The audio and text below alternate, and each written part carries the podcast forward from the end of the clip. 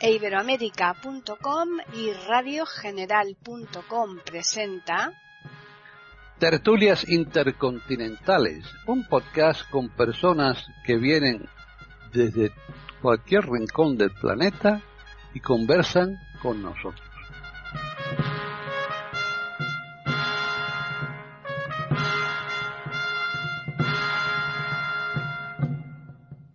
Bienvenidos otro día más a Tertulias Intercontinentales aquí en iberoamérica.com. Soy Paqui Sánchez Galvarro y hoy me acompaña la tertulia Antonio Cuellar. Él está, como ya nuestros oyentes, o por lo menos muchos de nuestros oyentes que los siguen habitualmente saben que está en Talavera de la Reina.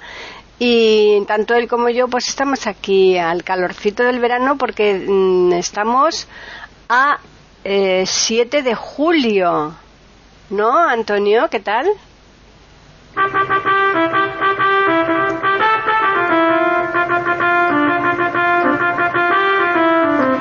Pues hemos de ir, o sea, 7 de julio, ¿verdad?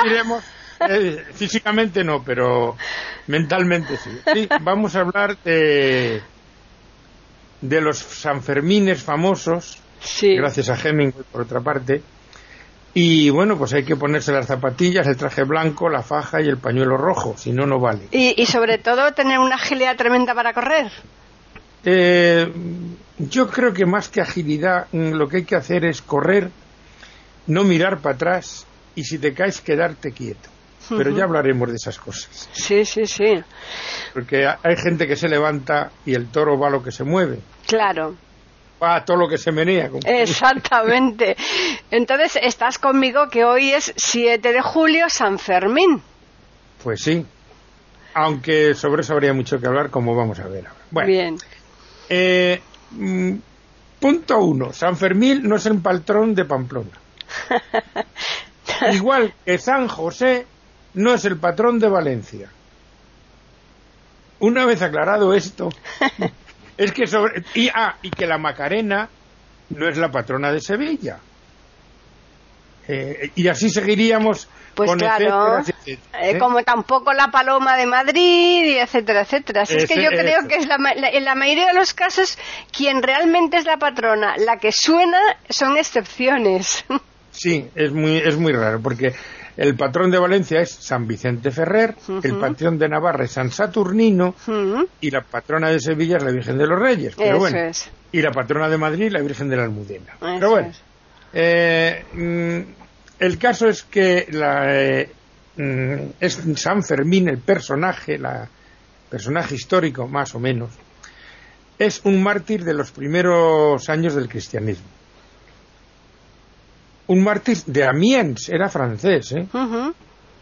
Hombre, es que Pamplona está ya cerquita de Francia, eh, claro. Eh, sí, bueno, pero la verdad es que, por ejemplo, San Martín también era francés y hay muchos... Mm, muchos. santos trascienden las fronteras. Claro. Entonces, en el en 1180 y tantos, un obispo de Pamplona trae ya sabemos que en la Edad Media las reliquias eran, o sea, tener reliquias era como tener pues eh, eso, hombre, ¿eh? claro, es que era un tesoro. ¿Eh? Y aunque parezca macabro, pero es que, es así. Trajo la cabeza del santo. Y entonces empezó a venerar a San Fermín y tal y cual y no sé qué. Luego se trajo otro cacho por ahí que es la verdad es que es de un tétrico tremendo este tema, ¿no? Pero bueno. Sí, hombre, la, la Santa Teresa está repartida y Santiago y muchos están repartidos por el medio mundo, ¿no? Lo, de Santiago es de chiste. lo de Santiago es ya, es que, o sea, eh, está bien crear mitos, porque está bien como este de San Fermín, claro, pero es que ya, hombre, mm, un poquito más de cuidado, que es que hay mm. cosas que cantan mucho. Pero bueno. El caso es que se empieza a venerar este santo en esta época. Se hacía hacia el 10 de octubre. ¿eh? Otras veces se hizo por, la, por esta época de finales de junio y tal. Mm, en, principio es una fiesta religiosa, ¿no? Bien. Pero mm, al olor de las sardinas. el gato resucitó, ¿no? pues eh, se van haciendo por lo que comentamos en su momento en la Feria de Sevilla y en otras muchas. Eh, bueno, en Sevilla no era religioso, era, era comercial y, y a raíz de ahí, pues, eh, total, que donde se reúne gente para hacer cualquier cosa, en este caso una procesión, una celebración, tal, pues claro, la gente tiene que comer, que beber, tal, cual, no sé qué, no sé qué, y surgen estas cosas. ¿eh? Eh, los chiringuitos, lo otro, tal, las distracciones, los juegos y tal. Porque la gente quiere divertirse y estas cosas. Y mm, a veces se mezclaban también con ferias de ganado. Entonces se hacía la fiesta como en dos veces, como si dijéramos, ¿no? Como si mm, te lo hacían entre, entre octubre y, mm, y esto que te he dicho, finales de junio. Ya. Entonces, eh, ¿qué pasaba? Mm, que se hacía una fiesta, la feria era en una época, las juergas eran en otra y tal. Pero ¿qué ocurre en Pamplona? Porque para si, eh, nuestros oyentes de fuera de este país, Pamplona está al norte de España, en eh, lo que se llama Pirineos Atlánticos, fronteriza con Francia, y es una zona pues más bien fresquita, fresquita. Hmm. Entonces, octubre, en, aquella época el, clima no era como ahora, y pues hacía frío, era de, o sea, no era época de y eso, que, y eso que el mes de octubre suele ser bastante bueno, ¿eh? Por lo general. Eh, sí, pero mm, allí arriba llueve no, más. No, no, allí, claro, es más entonces La, lluvia estropea mucho. Eh, hmm. Esa en esta época y les llueve, o sea que hmm. Ya sabemos que es un clima un poquito diferente al del centro y tal.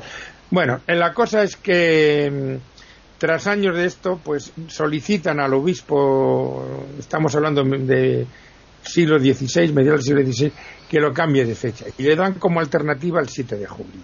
Y el obispo, el hombre, dice, bueno, vale, venga, O sea, mm, lo he comentado aquí, creo, una vez y lo vuelvo a comentar. ¿Tú te acuerdas que cuando éramos críos, el Día de la Madre era el 8 de diciembre? Ya, el Día de Inmaculada. Sí. Hmm. Y por allí, por el año 67 u 8, no me acuerdo bien, se cambió al primer domingo de mayo. Hmm. Yo siempre tuve en la nariz que será un cambio comercial porque el día 8 de diciembre estaba encima de las Navidades. Claro. Y tal.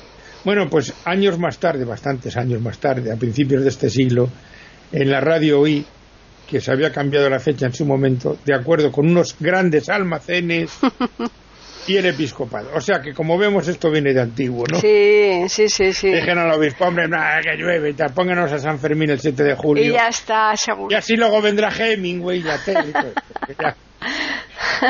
Están escuchando tertulias intercontinentales en iberoamérica.com. Bueno, total, que mm, se unifica, diríamos, las dos fiestas en una, en julio.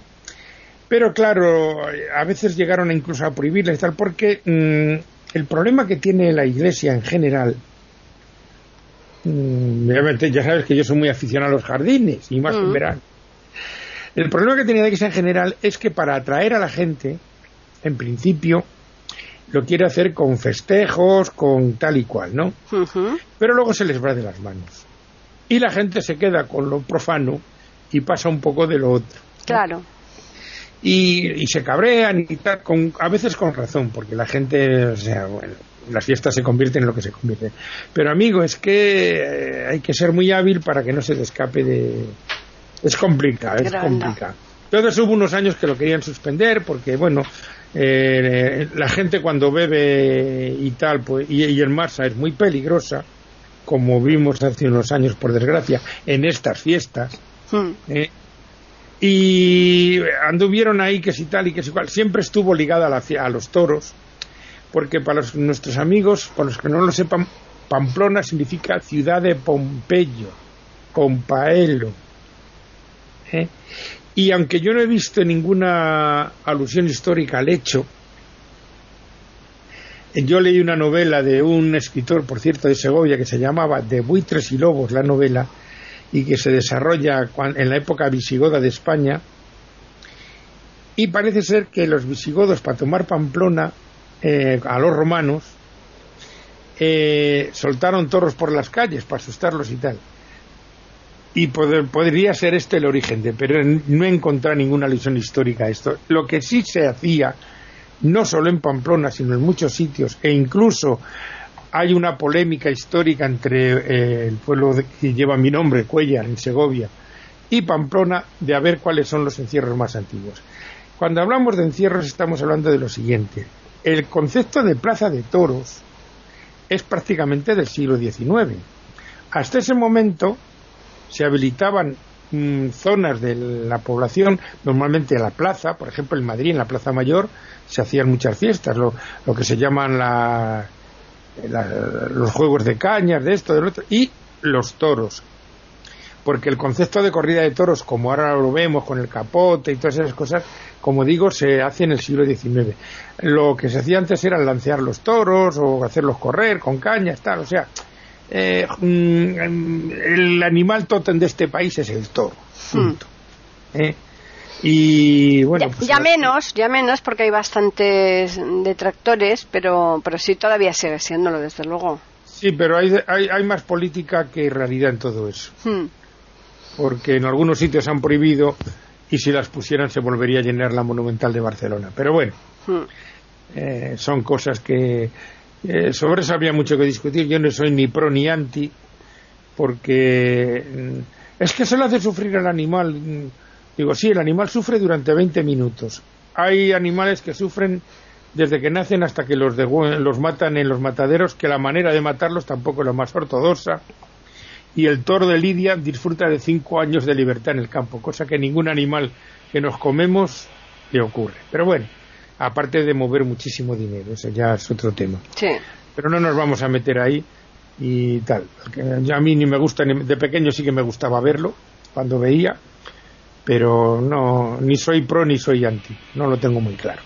El caso es que lo que se hacía en las ciudades, mm, eh, eh, claro, estamos hablando de cuando no había ni trenes, ni camiones, ni nada.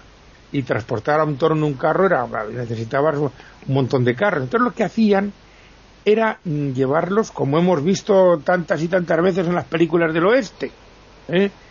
que es que nos pensamos que eso de llevar los toros a eh, con pastores a caballos de las películas del oeste, no, eso es muy antiguo. Entonces los llevaban de las ganaderías a unos prados cerca de la ciudad. Ahí los encerraban y luego, la mañana que iba a ser los festejos, unos pastores y gente los llevaban en eh, corriendo ¿no? Hmm. hasta el sitio donde se iban a, a torear o a lancear o a jugar con ellos o lo que fuera, ¿no? Esto se hacía en todas las ciudades de España. Lo que pasa es que cuando ya vino el ferrocarril y ya vino, vinieron transportes ya más modernos, pues esto se perdió un poco en las demás ciudades. Pero en algunos sitios quedó como como diversión, por decirlo de alguna manera, como tradición, como le queramos llamar. Y el correr los toros, como ahora lo vemos, es prácticamente de mediados del siglo XIX. ¿Mm? Pues eh, los llevaban desde la desde Santo Domingo hasta la plaza. Bueno, pues, mm, como digo, hubo ahí intentos de, prohibirlo, de tal, por los desmanes y tal, pero al final, eh, pues, eh, lo tienen que dejar porque si el pueblo se levanta, ojalá se levantara para causas más nobles, lograríamos muchas más cosas. Pero bueno, eh, oponerse a este tipo de cosas es muy impopular y al final. Así que llega el siglo XX se sigue haciendo estas cosas y vamos a ver cosas que nos parecen, claro, como me dicen mis hijos, oh papá, es que yo lo he visto toda la vida. Sí, digo, claro, pero es que tu vida es más corta que la mía. Pues a nosotros nos pasa lo mismo. Nosotros hemos visto toda la vida lo del chupinazo, etc. Pero no fue así desde el principio. ¿eh? Lo de tirar el cohete y tal. no, eso, como veremos, vino más tarde. Mm, se, se hizo un vals en los años 50 del siglo XIX que se llamaba Riau Riau. ¿Mm? Un vals que, y eso se, cantaba en una procesión que iba del ayuntamiento a la iglesia de San Lorenzo, donde está la capilla de San Fermín. Y la juerga consistía en ir retrasando la, llegada de la corporación municipal y tal, y no sé qué. Eso luego trajo muchos problemas y tal. Y en 1901, me parece que fue, eh, esto se populariza porque unos carlistas, y habría que meterse ahora en líos aquí. En historia, ¿no? sí. Pero bueno, vamos a explicarlo muy someramente. Los carlistas eran los seguidores de un hermano de Fernando VII, hmm.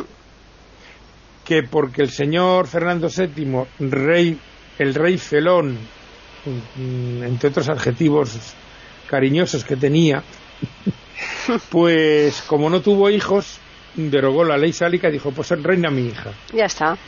Y entonces el hermano se cabreó y hubo quien le siguió y durante todo el siglo XIX hasta 1875 hubo tres guerras de, de, ese tipo. Los carlistas eh, defendían lo retrógrado, por decirlo así, el absolutismo, hmm. y los isabelinos, los liberales, más o menos, para que la gente lo entienda. Entonces, esto se soluciona más o menos, más o menos, en 1875 con la restauración monárquica y tal.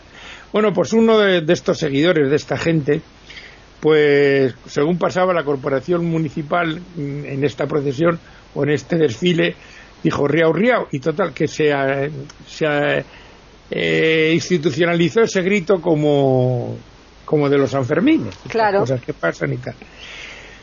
Y ahora vamos a llegar a... se intentó prohibir en, en ciertas épocas, ¿eh? en los años 20 y tal, pero bueno. Mm, y entonces eh, lo que se hizo desde la plaza del castillo, no desde el balcón del ayuntamiento como se hace ahora, fue tirar un cohete y fuegos artificiales y tal, pero no quedó institucionalizado como tal. Y llega el gran salto de esta fiesta al mundo, que es cuando en 1826 Hemingway. Eso es, ahí ya le da, el, le, da el salto a la fama. Claro, escribe la novela de fiesta hmm. y eh, se popularice esta fiesta. Hmm. Están escuchando tertulias intercontinentales en iberamérica.com. ¿Mm? Él vino varias veces, antes de la guerra, después de la guerra y tal. Y mm, consecuencia de esto es que mucho americano viene a esto. Bueno, llegan los años 30, se suspende lo del chupinazo, desde y acaba la guerra y un tal Joaquín Ilundain tiene la idea de tirar eh, el chupinazo desde el balcón del ayuntamiento en 1939 y a raíz de ahí se institucionaliza. Entre él y un tal, un periodista, un tal Salazar, pues diríamos son los que dan origen a este acto ya como institucional y se hace desde el balcón del ayuntamiento. Y esto se hace a las 12 de la mañana del día 6 de julio. O sea, a, raíz de, a partir de ese chupinazo se empieza la, fiesta.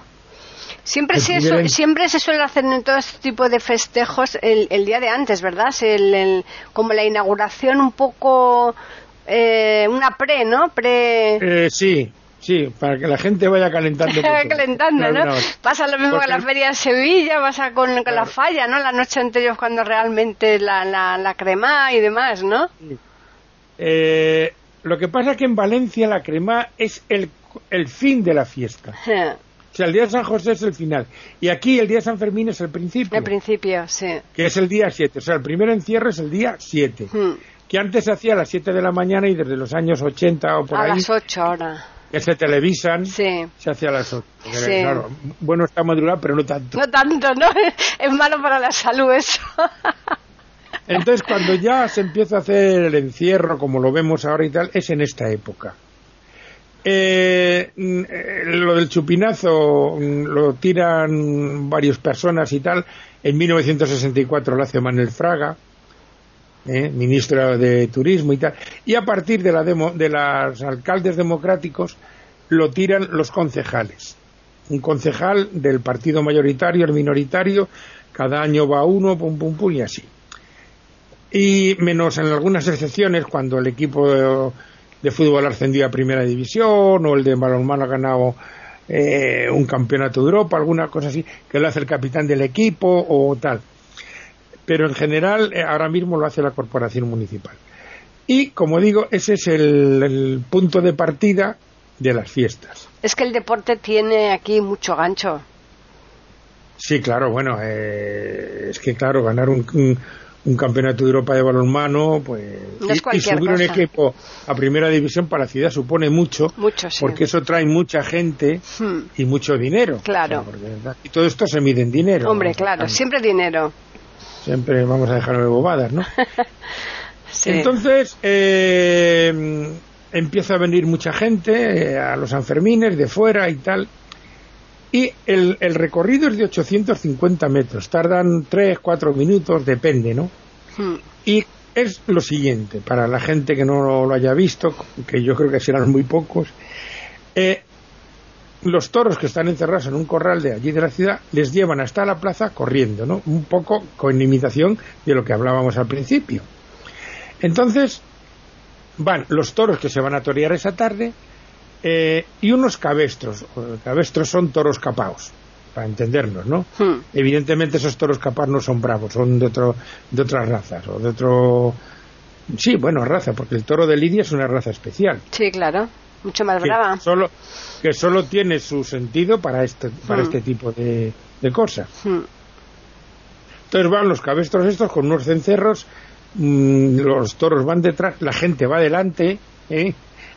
la gente va corriendo delante y hay que llevar unas zapatillas, hombre, lo típico eran unas zapatillas con suela de esparto y tal, alpargatas, para poder correr con ligereza. Sí, que no se resbale porque...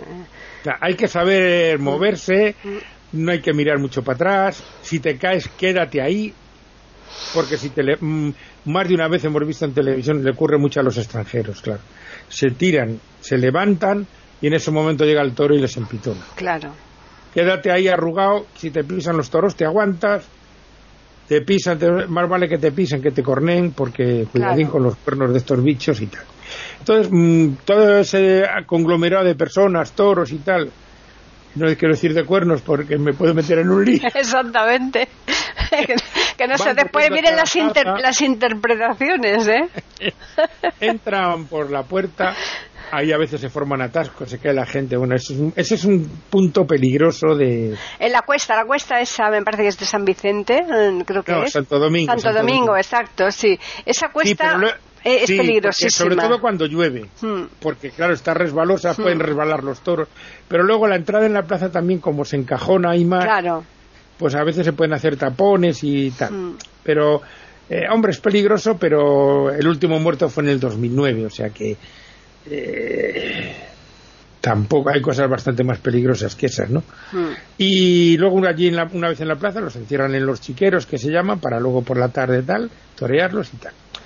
Y mm, sueltan allí unas vaquillas para que la gente las toree y tal, pero está prohibido darle el maltrato a los bichos, o sea, se hace pero con cierto con cierto orden. Evidentemente el tema de las corridas de toros Mm, como digo, las plazas se empiezan a hacer en el siglo XIX. Antes se hacían en las plazas mayores o en las eras, en muchos pueblos. Se hacía una plaza con carros. ¿Eh? En una película que se llama La Vaquilla se ve eso. Sí, sí, sí. Se hacía así tal. Ahora hay plazas portátiles y bueno, pero esos recintos de plazas de toros que vemos son del siglo XIX.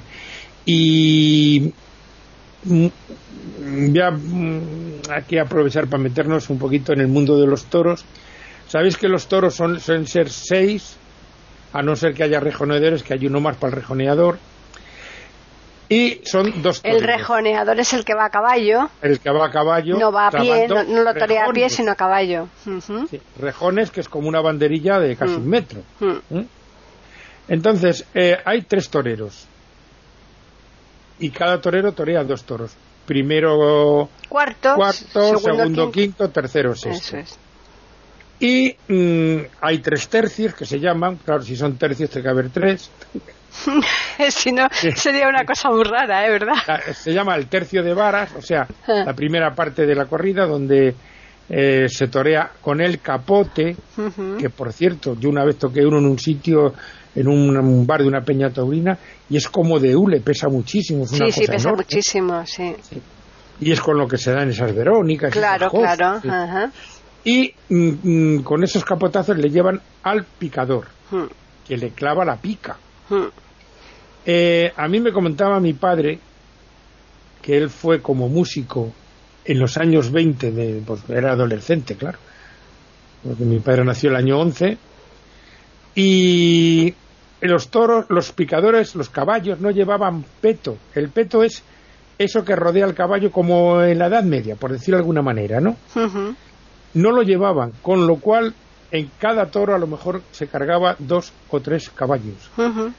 Si el picador no era hábil y lo paraba antes, y, Figúrate voy a describirlo en forma muy desagradable porque los cuernos del toro caen a la altura de la tripa del caballo. Claro. O sea, lo, destripaba.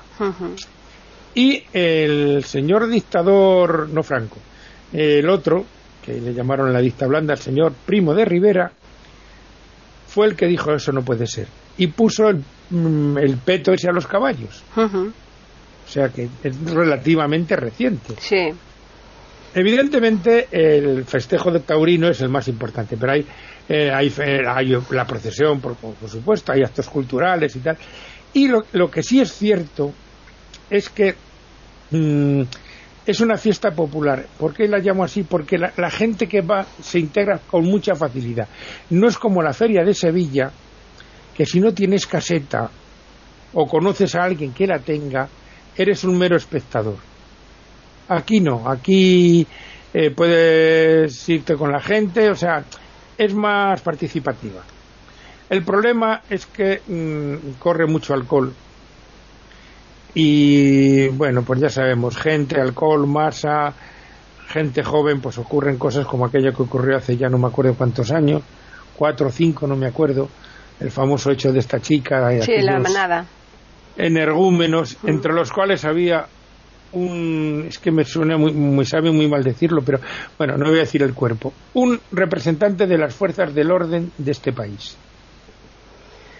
Lo cual, bueno, para mí agrava el delito. Yo tengo mis, mis cánones sobre estas cosas. Eh, pero bueno, el caso es que esas cosas pueden ocurrir y hay que tener mucho cuidado. Y mm, luego mm, hay peñas, escuchar, hay peñas de suecos desde los años 70. ¿eh? Es que hay mucho, hay mucho turismo europeo, ¿eh? Y, si viene y hay peñas de, de esta gente que viene a... Y esta gente que viene habitualmente pues ya sabe correr. El problema es el novato que viene. Hmm. Novato que viene y que... Porque el español, aunque no haya corrido y tal, sabe lo que son los toros. Y ha visto en las corridas de toros como muchas veces el torero se mm, rueda por el sol y se queda parado. Entonces el toro se acerca lo mira diciendo, ¿qué es esto que está aquí? Mm, y van los mm, compañeros con los capotes y distraen al toro. Que eh, en, en, este desfile, vamos, en esta carrera de los toros, van unos pastores con unos, unas varas para si alguno se queda atrás y tal. Y van eh, unos, mm, no voy decir toreros profesionales, pero entendidos en esto, con capotes, por si acaso se queda alguno atrás, diríamos, para conducir un poco la, manada. ¿no? Ah, claro, para llevarlo a la plaza, porque hay algunos que se quedan muy rezagados, ¿sí? No y no quieren, no, se, remolonean mucho. Claro, y es un toro suelto, es muy peligroso. Muy peligroso. Porque el manada, bueno, van todos para allá corriendo. El toro no va al bulto, o sea, el toro va para adelante. Si te mm. pones por medio, te, te clava el cuerno, claro, mm. va a hacer? Y una cosa, y, y, la, y la gente que lo está viendo no, no tiene miedo, no está detrás de unas vallas que se llaman talanqueras, ¿eh? que son eh, unas barandillas de madera que te llegan a la altura de... tienen metro y medio por lo menos de altura. Y mm, están como cuadriculadas la, eso para que el toro, hombre, puede meter el cuerno, ¿eh? Puede meter un cuerno a través de los agujeros, de los cuadros contra tranquilamente, pero claro, ahí está la prudencia de, de no estar justo ahí. Claro. Y de cuando ves venir, pues te echas para atrás y tal. Pero bueno, pues es, es un espectáculo. Y ya es hasta tal punto que lo transmiten por televisión, ¿eh? O sea, y lo ve un millón de personas. O sea, que un, un auténtico espectáculo. Y luego en, los toros, yo recuerdo cuando era crío ver las corridas y tal, que me gustaban mucho verlas. Y, mm, ya sabéis que cuando, bueno, no sabéis, los que no sabéis, eh, cuando un torero lo ha hecho bien, según el público y el presidente de la corrida, eh, para el, el, público se expresa sacando los pañuelos, pidiendo la oreja del toro y tal. Y el, el, presidente de la corrida, diríamos que es el entendido, muchas veces no. Siempre solía ser el comisario de policía de la ciudad, curiosamente. Pero bueno, ahora ya me parece que no es así, pero muchos años fue así. Entonces, el, el presidente de la corrida sacaba un pañuelo grande y era que accedía a, a, las peticiones del público. Entonces, estas peticiones podrían ser que diera una vuelta al ruedo o dos, o una oreja o dos, o tal, o bueno, así. incluso el rabo. Sí, eso ya era cuando era la... Eso ya es de por demás. Una cosa excepcional, ya sacaban al toro, al torero a, por la... A hombros, por todo Puerta grande, a hombros, tal, tal. Sí. Bueno, el caso es que eh, yo recuerdo ver en las vueltas al ruedo que daban, le tiraban al torero unas hogazas de pan. ¿Ah, sí? Y unos chorizos ah, eso, no, eso no lo he visto yo. Sí, sí, sí, sí, sí, sí. Y las mujeres tiraban los zapatos. ¿Qué cosas? Fíjate. Eso, eso, Freud debería investigarlo. Sí, sí, yo eso no lo no sabía. los dos, pero tiraban un zapato. Me imagino que luego se lo devolverían. ¿no?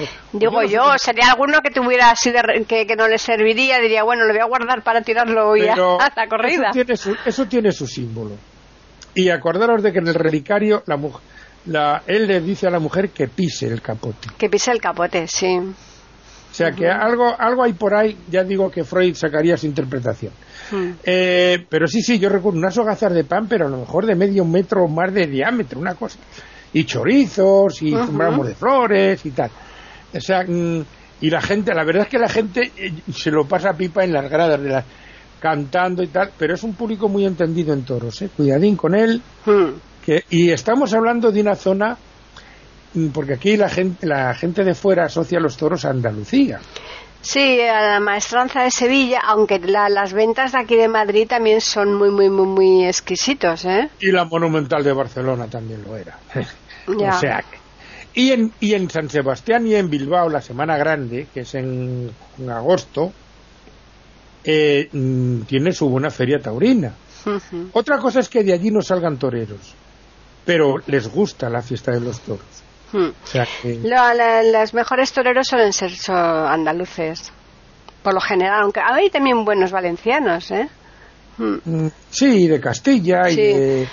Eh, el caso es que el, el, tema este de los toros también ha trascendido mucho a Francia y también se vive muchísimo al sur de Francia, sí. al sur de Francia por Nimes, toda esa zona y en, en Nimes hay una plaza de toros preciosa y allí sí, sí, en Francia y, y también en México, ¿eh?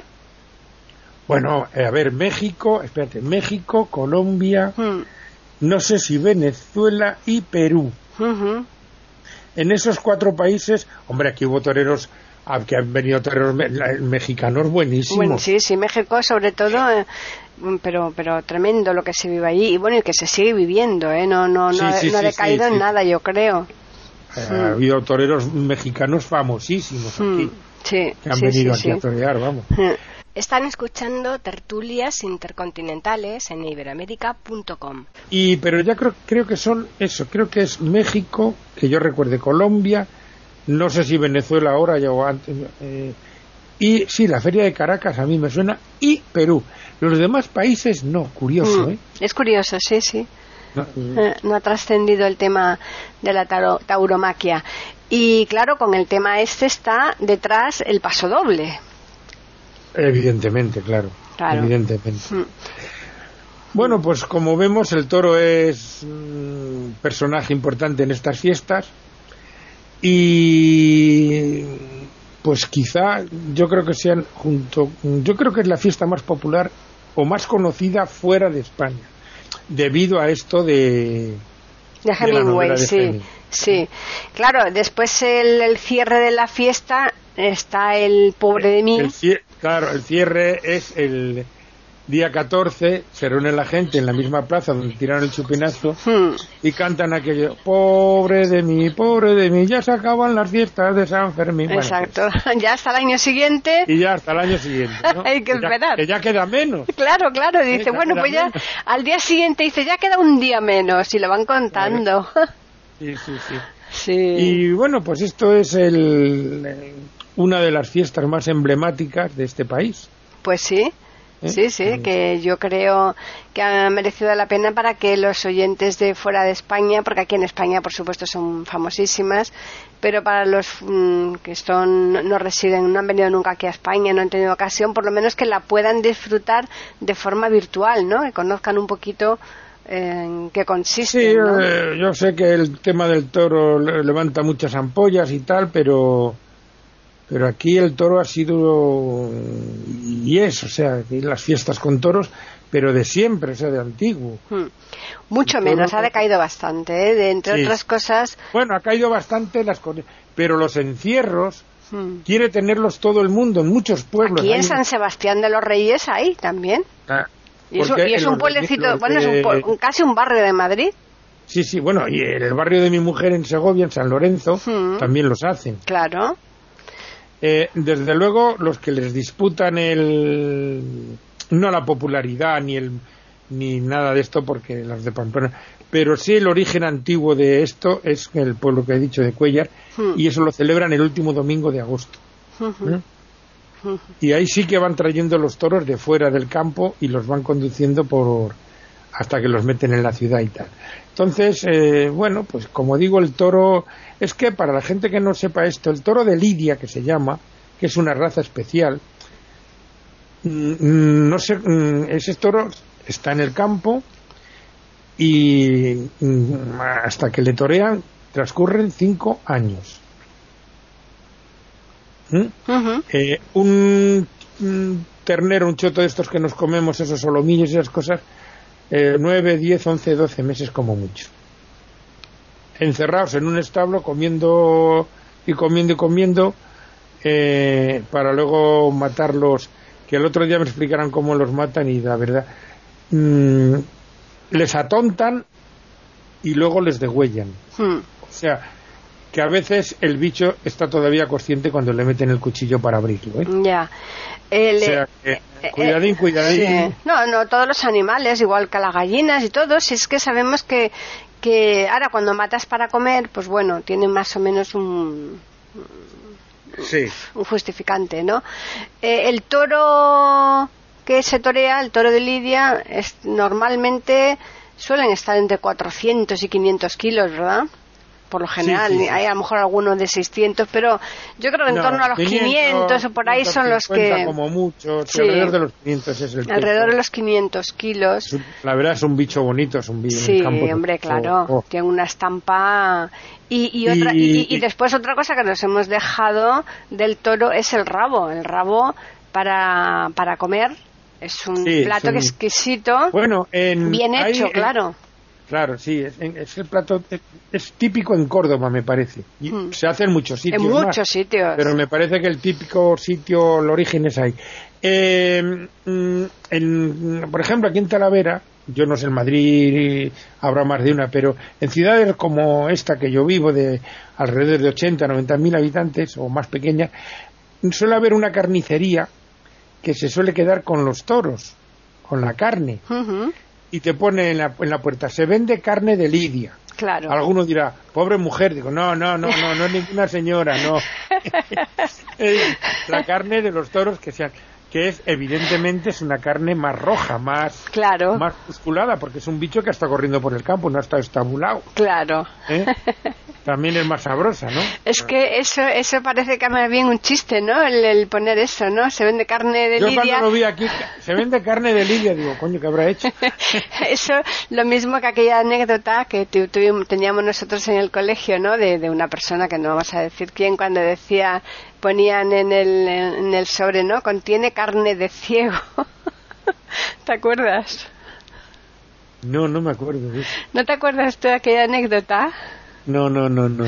¿No te acuerdas? Era un chiste, bueno, no es un chiste, parece un chiste, pero es realidad, ¿no? Que no, tú te acuerdas que nosotros necesitábamos un carnet para y viajábamos en los trenes con los acompañantes y tal, ¿no? el del carnet de la herencia. Claro, y entonces ahí pues se ve que un familiar de un alumno eh, le mandó el carnet al, al hijo al colegio y en el sobre pues ponía en lugar de carnet no ponía contiene carne de ciego se había comido la tesis una letra, la diferencia lo que hace no qué tonta eh una, letra que tonta es pues sí estos bichos se crían única y exclusivamente para este menester. Si no si no hubiera estos festejos ese toro no se criaría. Claro. Porque no es rentable. Efectivamente. como carne porque no no coge 800 o 900 kilos como estos otros chotos de, carne, mm. charoleses o mm. limusines o no sé qué historia de, de razas que hay por ahí, ¿no? Entonces, bueno,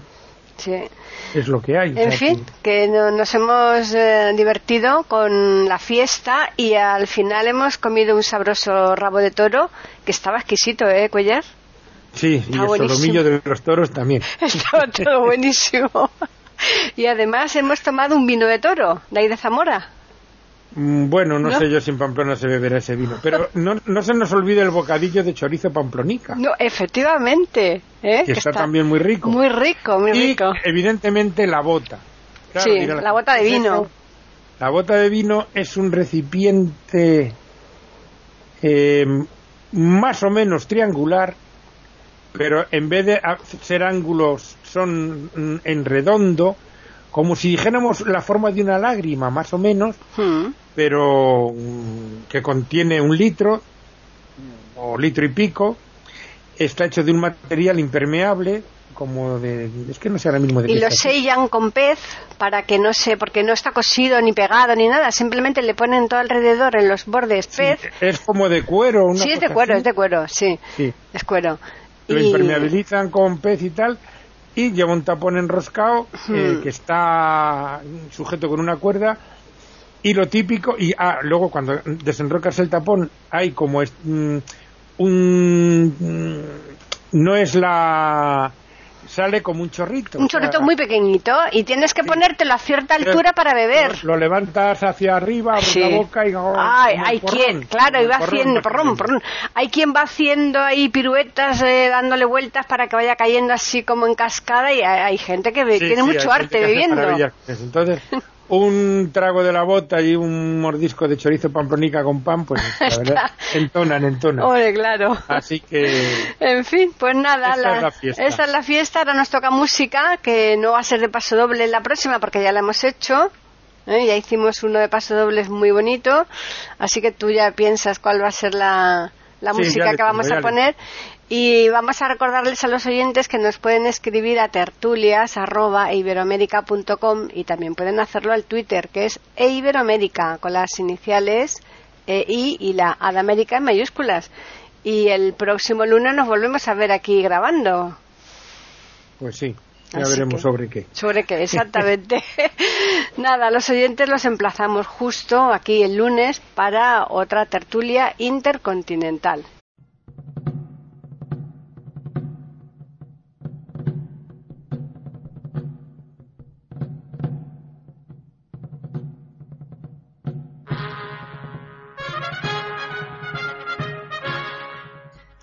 Acabamos de ofrecerles el podcast de tertulias intercontinentales.